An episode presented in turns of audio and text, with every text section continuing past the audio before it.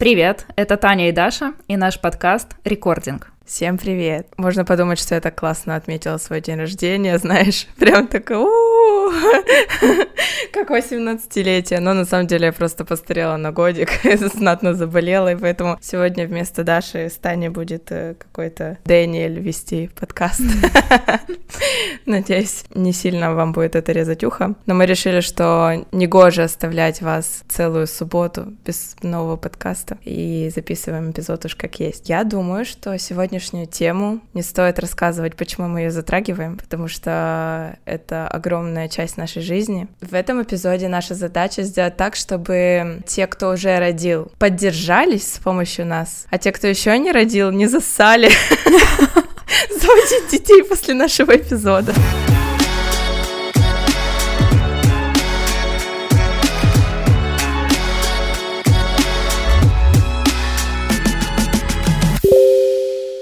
Мы с Таней относимся к тем невероятным, существующим, магическим, волшебным каким-то существам, которые планировали детей, и это уже что-то совершенно интересное для многих. И поэтому у меня сразу к тебе вопрос, как вообще ты пришла до родительства? В какой момент ты поняла, что ты готова стать мамой? Как пришло это осознание? Начну с того, что я всегда достаточно холодно относилась к детям, в лучшем случае нейтрально. Они не вызывали у меня никаких эмоций абсолютно, и я с трудом могла представить себя мамой. Но так вышло, что в какой-то момент какой-то период отношений с моим мужем я стала чувствовать, что нам реально кого-то не хватает. Был такой момент переломный. Наверное, это произошло где-то за полгода до того, как я забеременела. Мы сидели в каком-то заведении, ужинали. Очень хорошо помню, что это было после работы. Он приехал после работы, я после работы. У нас у обоих творческая работа, и, в принципе, работа-работа, только работой мы и занимались. И мы сидели в заведении, ужинали, и я прям физически почувствовала, что нам не хватает хватает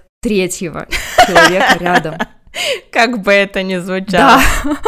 Это было так для меня ново. Я не ожидала таких мыслей абсолютно. А потом, спустя пару месяцев, я ехала со своей хорошей знакомой из Минска в Киев. У нее уже была дочка, годика два, по-моему, ей было, два или три, нас на перроне встречали наши мужья, ее муж и мой Женя. Я обратила внимание, когда Соня бежала навстречу своему папе, просто раскинув руки, я посмотрела, во-первых, у меня глаза прослезились, а во-вторых, с какой любовью за этим наблюдал мой Женя. И я поняла, что, походу, мы созрели, мне было 26 лет, а я уже, в принципе, так хорошо реализовалась в карьере, у меня уже были какие-то достижения, я крепко стояла стояла на ногах в компании, в которой я работала. Мы уже переехали тогда в Киев, уже несколько лет жили в Киеве. Уже не тоже все было хорошо. Плюс он меня старше на 6 лет. Э, мы когда только начинали встречаться, он уже закидывал там удочки какие-то по поводу детей.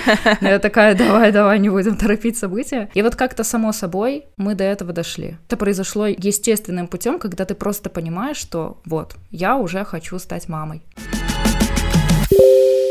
Я знаю, что у тебя это произошло, вот если говорить в разрезе возраста, гораздо раньше. Расскажи, как, почему, почему так рано? В моей картинке мира э, это рановато. Во сколько ты стала мамой? В 23 почти что. Вау. У меня такая интересная история, что инициатором беременности был именно муж, и это во многом упростило дальнейшую мою жизнь и мое материнство. Потому что в любой момент я такая, это ты виноват. Ну, это я, конечно, шучу. Именно этот факт помог расставить все точки над «и» в самом начале. Очень долго все обговаривалось на берегу, и прям очень четко расставлялись какие-то границы, обязанности и то, как это будет выглядеть, когда появится ребенок. И это во многом меня спасло. Я вижу, как протекает э, материнство у других, и как это бывает сложно, и я думаю, что вот именно то, что он был инициатором, меня спасло. У нас вообще очень быстро развивались отношения. Это тот случай, когда ты уже прошел через какие-то отношения и понимаешь, что четко тебе не нужно, и, соответственно, ты уже четко видишь, что тебе нужно. И когда ты чувствуешь это, то оно все движется намного быстрее. Никита изначально был такой суперактивный молодой человек, очень как-то быстро все закрутилось. Через полгода он сделал мне предложение. Оно было не ради женитьбы, оно было ради того, чтобы показать, что это серьезно. И уже как раз где-то после предложения, хотя о свадьбе мы вообще не думали, он заговорил о детях. Тогда я еще училась. Я сказала, нет, подожди, я пока не готова вообще к этим мыслям. Причем, когда мы только начали встречаться, он такой говорит, знаешь, вот это когда все начинают встречаться и такие, а ты когда детей хочешь, а ты когда там жениться хочешь, вот это все обсуждалось. И мы такие, ну, я вообще не думаю о детях, как бы я не была никогда той принцесской, которая мечтала о свадьбе, семье и детях, это вообще не про меня. Я не то, чтобы этого не хотела, но я просто об этом не думала. И когда мы это обсуждали, я такая говорю, да, ну не знаю, ну лет в 28, типа вот так вот, ты такой думаешь, ну там ближе к 30. А потом, вот как ты говоришь, в какой-то момент ты понимаешь, что ты готов. Я не хочу говорить вот эти ванильные слова, типа хочется там создать плод своей любви и вот это все, но вот действительно понимаешь, что ты уже можешь, а почему нет? Ты в порядке, голова в порядке, типа финансы условно в порядке. Опять же, это такое очень субъективное мнение по поводу финансов. И ты думаешь, ну, а чего нет? У Никиты был главный аргумент в том, что он очень боялся тянуть, потому что неизвестно, что будет дальше. Ты посмотри, он как чувствовал. Ты посмотри, что сейчас происходит. Я, например, сейчас не готова родить ребенка второго. Абсолютно. Именно в этот Я... мир выпустить второго человека я не готова. Да, да. И я благодарна самой себе. Я вижу, что у нас в этом соприкасаются истории, что мы вовремя почувствовали, что вот оно сейчас, вот оно прям надо сейчас. Да, да, да, я согласна. Мы уже тоже это обсуждали, что если бы мы тогда, тогда был очень, очень спокойное время. У него была стабильная работа, были какие-то планы. Я, когда только мы начали обсуждать, я еще училась, я заканчивала университет, и я говорю, не, подожди, я типа не готова сейчас, я хочу закончить учиться. Просто нас были девочки, однокурсницы, которые с животами заканчивали учиться, и я видела, как это сложно. Ничего против не имею, у каждого свой возраст для этого подходящий, но я видела, что им тяжело. Я хотела свою беременность посвящать себе и ребенку, а не учебе. И поэтому я сказала, что нет, я не готова, хотя он мне там такой, а давай вот если мы сейчас э, попробуем, то как раз ты там типа на диплом пойдешь уже с пузом, и типа там, может, тебе какие-то поблажки сделать. Я говорю, не-не-не, я хочу нормально закончить. Я, получается, получила диплом 17 июля, и 21 июля Ева зачалась. Обалдеть.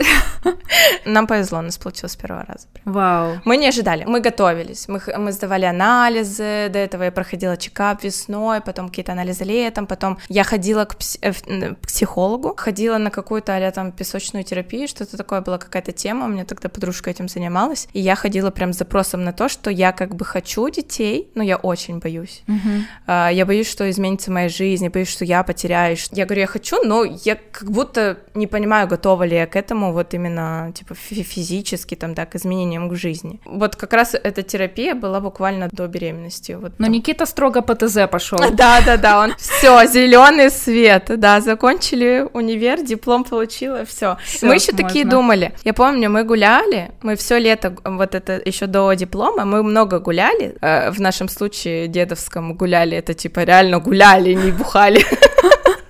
Мы там, знаешь, любили по ночам куда-то зависнуть, сорваться, уехать. У нас машина была. Нагуливались с таким расчетом, что давай вот сейчас, типа, проводим время вдвоем, чтобы потом вот у нас появился ребенок. И никто, естественно, не ожидал, что так быстро это получится с первого раза. Ну, у нас два месяца ушло таких э, спокойных, э, неспешных попыток, потому что э, я знаю, у меня там есть знакомая, которая прям беременели условно по дедлайну. Вот они хотели прям какой-то там дате, например, чтобы родителям, например, сказать Ничего еще что-нибудь. Это next level. У каждого, конечно, свой путь. Я сейчас ни в коем случае не берусь осуждать и так далее, но мы просто делали свое дело. И вот оно само собой произошло без каких-то, без нервотрепки, без дедлайнов. Но я вот хотела еще сказать, что восторгаюсь вашей осознанностью, подготовкой, твоими мыслями и походом в терапию, потому что в моем случае было полностью все наоборот. Мы не обсуждали на берегу э, никакое участие. Кстати, этот эпизод будет полным показателем того, когда все обсуждается в вашем случае и ничего не обсуждается в моем случае, и мое материнство действительно непростое до сих пор. Я до сих пор жалею о том, что к вопросу ошибок, что мы не съездили в, это, э, в этот край крайнее лето. У меня вся беременность прошла весной летом, я родила льва в октябре, в начале октября, что мы не съездили отдохнуть, например. Мы жили с расчетом по ходу разберемся, вывезем. И в итоге вывожу, в принципе, в большинстве своем я сама, потому что бабушек, дедушек никого нету. Мы спасались только нянями, какие-то такие отклики декрета мне еще прилетают, флешбеки. Поэтому очень важно это обсуждать с самого начала, когда вы только, когда вы даже еще не беременны, например, а только планируете. И поэтому, да, скажу в третий раз, вы молодцы. Правда, это очень круто. Знаешь, ты тут сказала, что типа по ходу разберемся. У нас тоже была такая тактика. То есть я сейчас вспоминаю то время, и я думаю, господи, какими надо было быть отбитыми, чтобы решиться на ребенка.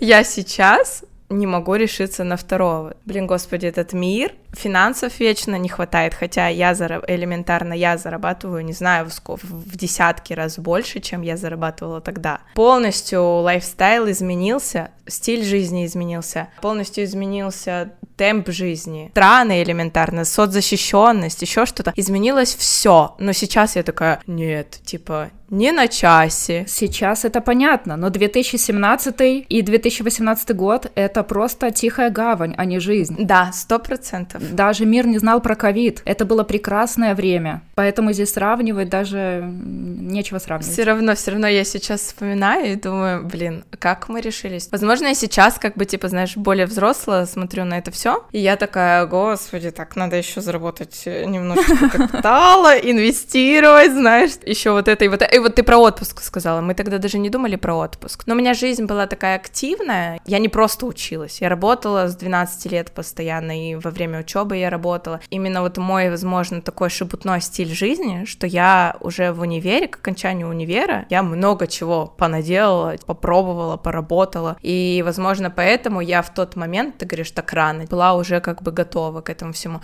Но и опять же, я скажу такое, что очень многое зависит от человека рядом. Я до этого даже не думала о детях. Господи, я даже не думала о замужестве. Я сейчас, в принципе, не такой, э, не сильный защитник брака. Просто брак для меня такое логичное развитие отношений, да, и для меня странно, когда он там случается, а через 10 лет после того, как они живут вместе. Я благодарна Никите, что это все было так быстро и понятно. Опять же, сейчас уже я могу сказать, что я до сих пор не жалею. Мы на тот момент с Никитой были сколько? Года два вместе есть. И мы уже ребенка делали. Для многих это был шок. Я сейчас, сколько мы вместе? Больше семи лет, почти восемь. И я до сих пор не жалею, это было классно. Очень многое зависит от человека рядом. Да, я с тобой согласна. Я видела его намерения, я видела его... Вот он такой у меня... Он не слушает мои эпизоды, могу говорить вообще все что угодно. Он у меня такой, типа, знаете, дед, прям все просчитает. Вот он такой дотошный, он очень справедливый, не по своим годам взрослый, поэтому я как-то ему доверяла. Просто взяла и доверилась. И до сих пор не жалею. Но доверие это важно, правда. Я тоже ни в коем случае не жалею, просто мне материнство далось очень большой ценой и дается до сих пор. Я, когда слышу, что люди подходят так, как ты говоришь, как, как твой дед, я аплодирую им в мыслях, потому что это огромный шаг, и он в корне меняет жизнь, даже если кажется, что, ой, ну у нас там ничего не изменилось. И по поводу отпуска я почему об этом упомянула, потому что вижу такую тенденцию среди там своих знакомых, что они намеренно летят на тех сроках, когда еще можно летать, летят в отпуск, прекрасно понимая, что ближайший год, два, это круто. им этот отпуск, он светит, отдых с детьми существует, но он будет другой. Почему я жалею о том, что мы не съездили отдохнуть тогда, когда я была беременна? Потому что у меня и до этого несколько лет не было отпуска, и после того, как Лев родился, у меня еще много лет не было отпуска. Мы поехали впервые отдыхать, когда Льву было, по-моему, где-то два с половиной года. Да, накануне садик. Угу. А потом мы вернулись, и сразу был переезд, подготовка к садику. То есть я с корабля на бал, и мы не особо прям там отдохнули, потому что, опять же, были вдвоем, без бабушек. Я знаю, что многие летают на отдых с бабушками, есть какая-то подмена и так далее. А мы и дома одни сами перебрасывали вака горячую картошку друг другу. О, да. И в отпуске, в принципе, то же самое. Поэтому, если есть возможность, я сильно жесточайше рекомендую э, съездить, пока есть возможность, потому что потом это уже другой угу. отдых абсолютно. А оставить грудничка э, и улететь на 5 дней тоже сложно, потому что ты привязываешься, работают гормоны. Ментально. Не всегда есть кому оставить, не всегда бабушки готовы присматривать за такими маленькими детьми. Конечно, хочется порой какой-то помощи, и очень классно, если она у вас есть. Я почувствовала эту огромную разницу, но когда мы планировали даже, мы понимали, что мы навряд вряд ли будем кому-то ее оставлять. Изначально я понимала, что все будет на нас, на наших плечах. Поэтому, в принципе, у меня нет сильной боли по этому поводу, но это действительно сложно вот самому вывозить, потому что когда мы переехали в Киев, у нас появился мой дедушка рядом, то есть это Евин прадедушка. И он э, со своей женой, с моей бабушкой, очень активно проявляли желание быть с Евой, и мы начали оставлять периодически им на даче. Это бывало даже на ночь, Мгм. и это было, конечно, очень круто. Это было прям, ну, такой выдох. Боже, а какая связь поколений, ты только вдумайся. Представляешь, да, просто. Да. У меня не было ожидания даже от кого-то. Нормально мы так справлялись. Опять же, вот очень мне понравилось, это перекидывали, жонглировали Евой. Но когда вдруг ты почувствовал вот этот вкус помощи, нам не нужно было, да, там куда-то ее оставлять. Это было просто, а давайте Ева к нам приедет. И ты такой, а что делать? А что делать в субботу без Евы? Типа работы нет. Это прям шок такой. И вот сейчас этого опять нет. И ты такой, да ёб твою мать. Типа это прям такая боль. Слушай, наше родительство э, это постоянная адаптация, потому что Льву было полтора года, когда начался локдаун жесткий в Киеве. Он был очень жесткий, нельзя было вообще никуда выходить. Самое время водить его на детские площадки, он уже уверенно ходил. Самое время знакомиться, тусоваться, а ты заперта дома. И дальше я даже продолжать не буду, поэтому все наше родительство, мамы, которые слушают нас сейчас, и у которых э, детки примерно нашего возраста, они сейчас, я надеюсь, кивают и соглашаются, потому что приходится адаптироваться вообще ко, ко всяким вообще переменам, ужасным, ломающим жизни и так далее, ну что делать? Вот это как раз тот момент, что дети бустят на, на эту адаптацию. Я сейчас плавно подвожу к изменениям. Я когда готовилась сегодня к подкасту, поняла, что Лев научил меня быть гибкой. Я была категоричной, и меня было сложно расшевелить. Куда-то сорваться, поехать, поменять свои планы, что-то перестроить. Мне было очень сложно. Я была такая очень закостенелая. Когда появился Лев, это просто абсолютно какая-то другая жизнь, потому что ты становишься подвижной во всех отношениях. Подвижной физически, подвижной мысленно, потому что у тебя мозг постоянно работает, какие-то планы, ты что-то меняешь, перестраиваешь,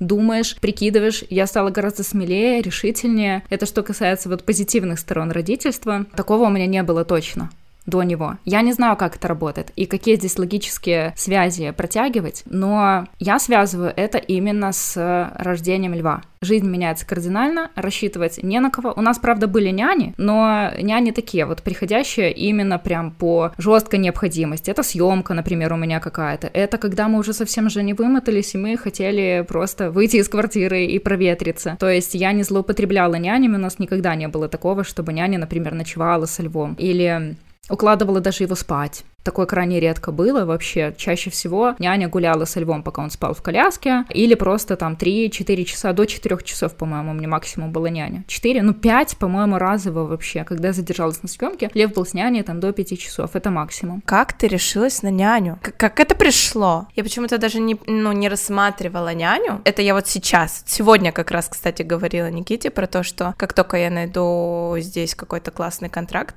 я найму няню, чтобы мы могли уезжать куда-нибудь на выходные, а там во Францию, не знаю, еще куда-то по Европе. Я вот только сейчас готова своим мозгом к няне. И то там я понимаю, что это я установлю камеру. Мгм. Я такой немножечко параноик, несмотря на то, что я не тревожная мама, люблю попараноить. Скажи, как ты решилась на няню? Я не решалась, это была Женина инициатива, потому что мы оба работали. Я начала работать снова, когда Льву, по-моему, было два месяца, я уже вернулась в кадр. Благо у меня студия была там в 7 минутах езды на такси от квартиры, это было очень удобно, я записывалась очень быстро, я уже к тому времени была супер опытной ведущей, садилась в кадр, записывала огромный выпуск до получаса. Прыгала в такси и уезжала. Я кормила грудью, у меня не было возможности тусоваться на студии 2-3 часа и так далее. И как-то однажды я задержалась сильно. Мы записывали рекламу, и я приехала уже, было очень поздно, и Женя уложил льва сам, и он сказал, что нужно что-то делать. У Жени тоже тогда был огромный проект, он писал один успешный украинский сериал, и он тоже приезжал с читок там в 8 вечера, в полдевятого. Э, Я ставила съемки себе на 8 вечера, и он не всегда успевал приехать, чтобы меня подменить. И когда Льву было 4 месяца, случилась эта ситуация, что я задержалась, приехала очень поздно, и Женя сказал, что мы просто рано или поздно не сможем вот так вот вывозить, будут какие-то форс-мажоры происходить. Плюс э, как раз-таки, как только у нас появилась няня, весной нам понадобилось продлить вид на жительство, и нам нужно было уехать вдвоем. И какое счастье, что к тому времени няня у нас уже была, нам сильно повезло. Женя написал в чат дома, и оказалось, что над нами, этажами выше, жила супер прекрасная женщина, я ее обожаю, ее зовут Ирина, она работала в детском саду воспитательницей, у нее уже были свои внуки, причем внуки возраста лет пяти. Через полгода после рождения льва у нее еще один внук родился маленький. Ее руки помнят, как менять памперс, угу. как ребенка носить. То есть она все это прекрасно умела. Первый зуб заметила она. Ого. Это к вопросу того, насколько она была вовлеченная. Лев у нее вырос вообще просто на руках. Я ей очень сильно благодарна. Она была рядом, она просто жила над нами, мы списывались, она могла там идти с работы из садика и прямо к нам шла. Просто заходила, угу. подменяла меня, уходила и все. Это было очень удобно. То, что она рядом, то, что она работала в саду, то, что она безумно любит детей. Она со своими внуками сама летала отдыхать в Египет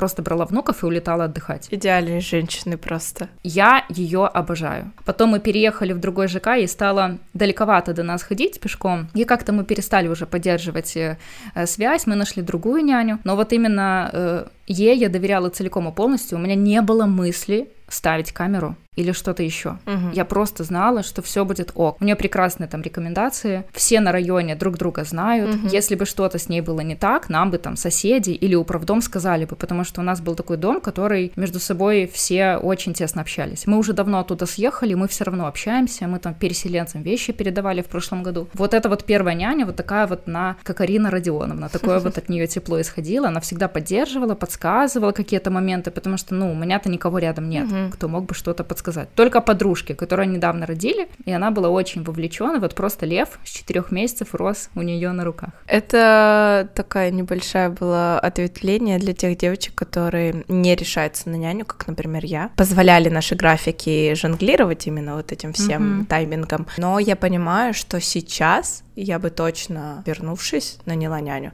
То есть тогда даже, знаешь, дело было именно вот в этом страхе доверить кого, кому-то uh-huh. свое дитятко. Хочется сказать, что не доводите. Если у вас есть финансовая возможность нанять няню, заняться этим, то не думайте, что это что-то сверх. Что, я так устала, чтобы няню нанимать? Я бросаю своего ребенка. Да, да, да. Нет, не надо доводить до того, чтобы сильно устать. Это я обожаю вот эту тему, типа, а что ты от чего-то устала, чтобы отдыхать? Нет, это время прошло. Не обязательно уставать в усмерть, выгорать, сходить с ума уже просто в изнеможении для того, чтобы начать отдыхать. Отдыхать можно, предотвращая усталость. Поэтому не доводите до этого, если у вас есть возможность. Вот именно если что-то тут в голове, переставайте об этом думать, и спокойно можно нанимать няню. Согласна. Вот, ты говорила про изменения, про то, что меняется и что изменилось с тобой. Как изменилась в целом твоя жизнь? Расскажи. Я стала более терпимо относиться к другим детям. Я могу сейчас лететь в самолете, если будет э, орать младенец, даже если он будет прям орать. Я не буду закатывать глаза, цокать и оборачиваться, потому что я уже как мама понимаю, как это работает. Что ребенок таким даже путем пытается что-то объяснить, пытается что-то сказать. Это, извините, не взрослый человек, которому скажешь сядь спокойно и, пожалуйста, заткнись. Mm-hmm. Так не работает.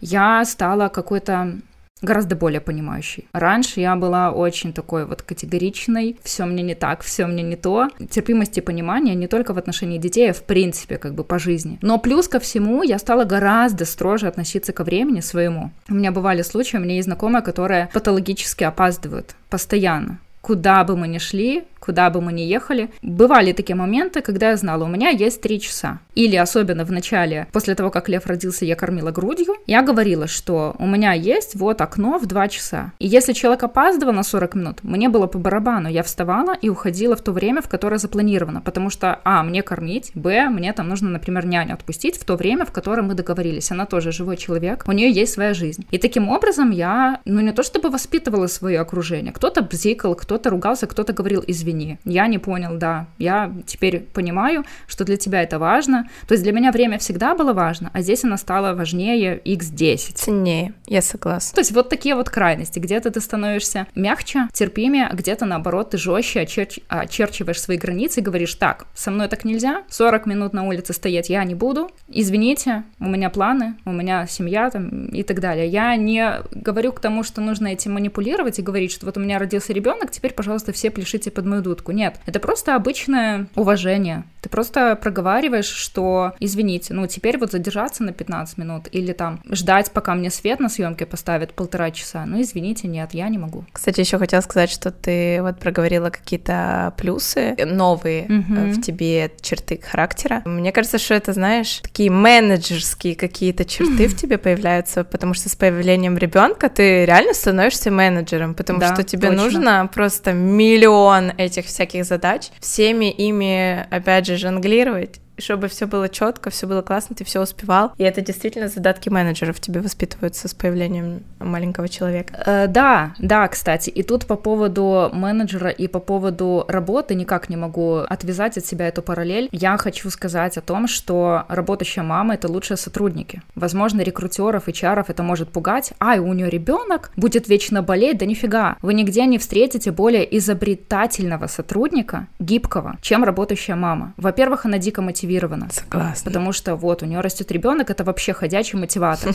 Любой маме хочется дать своему, своему ребенку лучше, хочется дать ему классный садик, какие-то развивашки, занятия и так далее, и так далее. Вы знаете вообще, сколько сейчас стоит воспитать ребенка? Это очень дорого. Но, тем не менее, э, тут еще так работает, что в моем случае сработало таким образом, что когда я увидела, что я способна выносить и родить целого человека, я способна не поехать кукухой, вставать по ночам его кормить, и я вижу, на что способно мое тело, я вижу, как я способна принимать решения, я со львом поменялась вообще кардинально. До этого я была такой вот рыбешкой расплывчатой, вот честно. Ходила я на работу чисто по фану, тренила чисто по фану, никаких целей, что-то все такое расплывчатое, что-то непонятное. Сейчас я цельная. Я четко понимаю, что мне надо от жизни, я понимаю, что мое время ограничено, никогда раньше этого не понимала, вот серьезно. И это транслируется в том числе и в работе, поэтому работающая мама — это лучшие сотрудники, просто поверьте и перестаньте их дискриминировать, если кто-то до сих пор еще думает, что работающая мама — это проблема. Вообще ни разу. Вот эту мысль сейчас очень часто где-то транслируют. Я помню, что я видела, как ее кто-то проговаривал, писали посты. Да, общество меняется. Мне это сильно нравится, правда. Сейчас мир меняется в том плане, что ребенок становится нормой, а не, знаешь, каким-то минусом, вот да. как раньше, типа, знаешь, ребенок это типа, ну все, трэш, это, это конец, карьере конец, жизни конец, ну все. Все были дико взрослые уже, когда ребенка заводили. Действительно, это казалось, что ну все, капец, конец всему, ты уже не погуляешь, никуда не поездишь, ничего такого.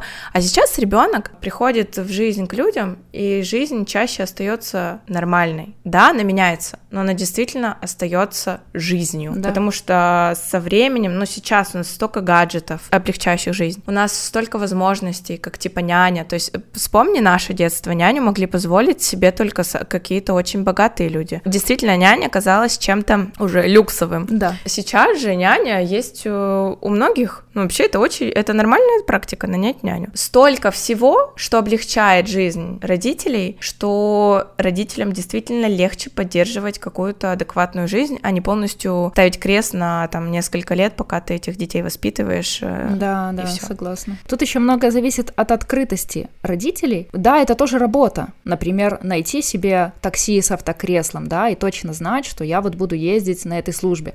То есть тут много решает research, угу. много решает, насколько вы вообще открыты и хотите с ребенком куда-то выходить. В Киеве, например, уйма мест, заведений с детскими креслами, с детскими зонами. Пожалуйста, Комнаты. приходи, вам будут рады. Раньше было меньше, но сейчас уже на порядок больше. Такси с детскими креслами. В каждом практически торговом центре есть э, детские комнаты, комната мамы и ребенка. Я вот уже, видишь, выросла из этого, я плохо помню, как это называется. Очень хорошо помню, мы летели в Беларусь, когда Льву было 5 месяцев. Мы летели из Борисполя, и там была абсолютно нормальная, оборудованная комната для мамы и ребенка. Мы пришли, переодели Льва, я его покормила, все было прекрасно. К слову, в Минском аэропорту ни черта такого не было. То есть Украина точно адаптирована для мам. Да, есть вопросы там, например, там с тротуарами и так далее в спальниках, но я вижу, что и этот вопрос решается. Мир действительно поменялся. Это уже не те декреты, когда нужно было отсидеть. Угу. Вот как срок в тюрьме, отсидеть. Да, да, да. Сейчас уже не так. Но сейчас я согласна, что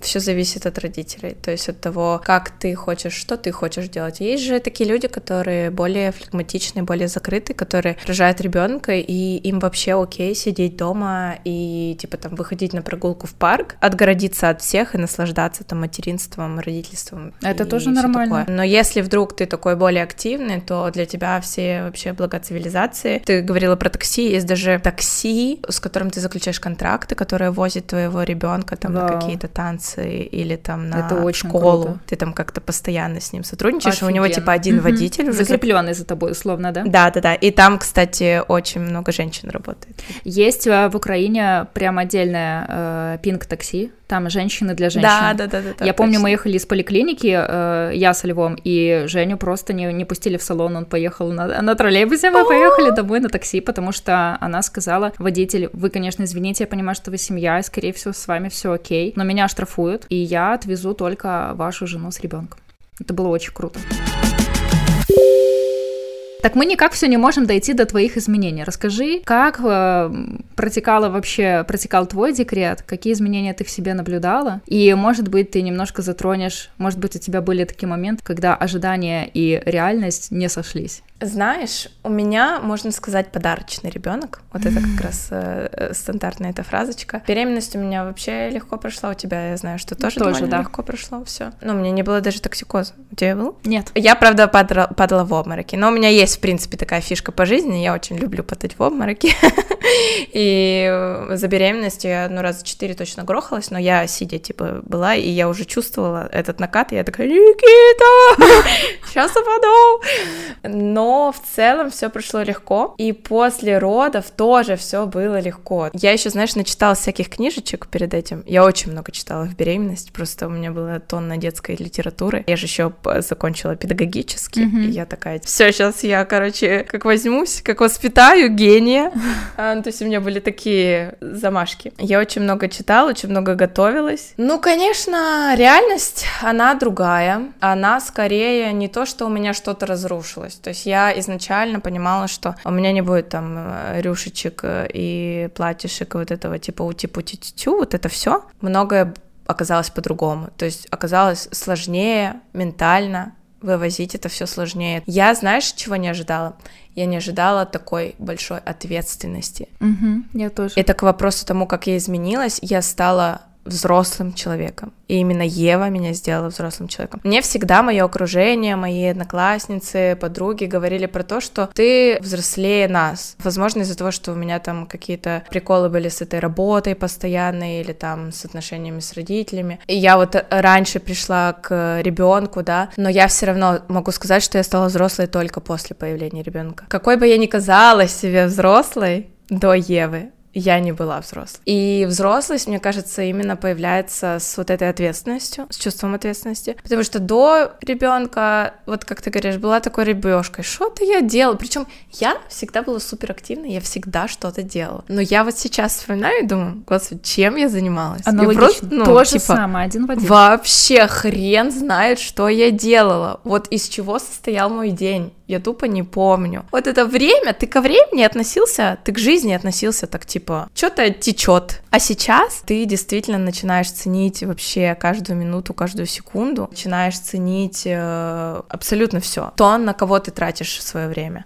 то, на что ты тратишь свое время, что ты учишь, что ты читаешь, что ты смотришь. Я теперь даже фильмы не смотрю, те, которые могут там мне не понравиться, потому что тебе жалко времени. Ты стал очень кардинально по-другому к этому всему относиться. Оно как бы вообще абсолютно поменяло свое восприятие вот это вот время. Да. Ну и в целом, говорю, ответственность, ответственность, взросление, уровень тревожности стал у меня другой. Всего стало много, забот стало много. Да. А, но при этом, естественно, я говорю, Ева мой лучший учитель. Она так сильно меня воспитывает во всем. Принятие, терпение, любовь. Я никогда не думала, что я умею так любить, я никогда не думала, что я могу проявлять такие чувства. Просто все стало по-другому. И я не могу сказать, что с материнством стало все сложнее. Да нет, просто жизнь стала другая и все. В целом, Говорю, Ева подарочный ребенок, она спала по ночам, она рано начала ходить, рано начала ползать, то есть она там пошла, типа, условно, ей еще, по-моему, 10 месяцев не было, ну, почти 10 месяцев она уже пошла. То есть с ней было легко, она рано начала говорить, вот сейчас там ее все вообще в шоке в садике в немецком, что она читает на немецком. Мне повезло, я многих проблем не знаю, но тут уже там другие вопросики в том плане, что она очень много иногда на себе берет, она чувствует себя уверенно, она чувствует себя самостоятельно, она чувствует себя взрослой, и она такая уже иногда перегибает палку. Тут э, с э, моего опыта именно из детства я знаю, что нельзя ей э, давать быть взрослой, и нужно как бы иногда стопорить и говорить, слушай, мама тут я, mm-hmm. так что расслабься, детка. Тут в целом э, как-то конкретно очень сложно писать, потому что пять лет просто как э, целая-целая жизнь, я уже даже не помню, что было там без Евы, что было до Евы. А, просто жизнь стала другой, я стала другой, но я только горжусь этими изменениями. Я чувствую, как ты говоришь, я чувствую себя целостной я чувствую свою жизнь, вот я прям ощущаю. Возможно, мне немного жаль, что я не почувствовала этого до ребенка, потому что мне было бы интересно побыть вот такой осознанной, такой mm-hmm. взрослой в жизни с не таким большим количеством ответственности, обязательств и вот этого всего. Но это как бы мы уже никогда не узнаем. Поэтому маем еще маем.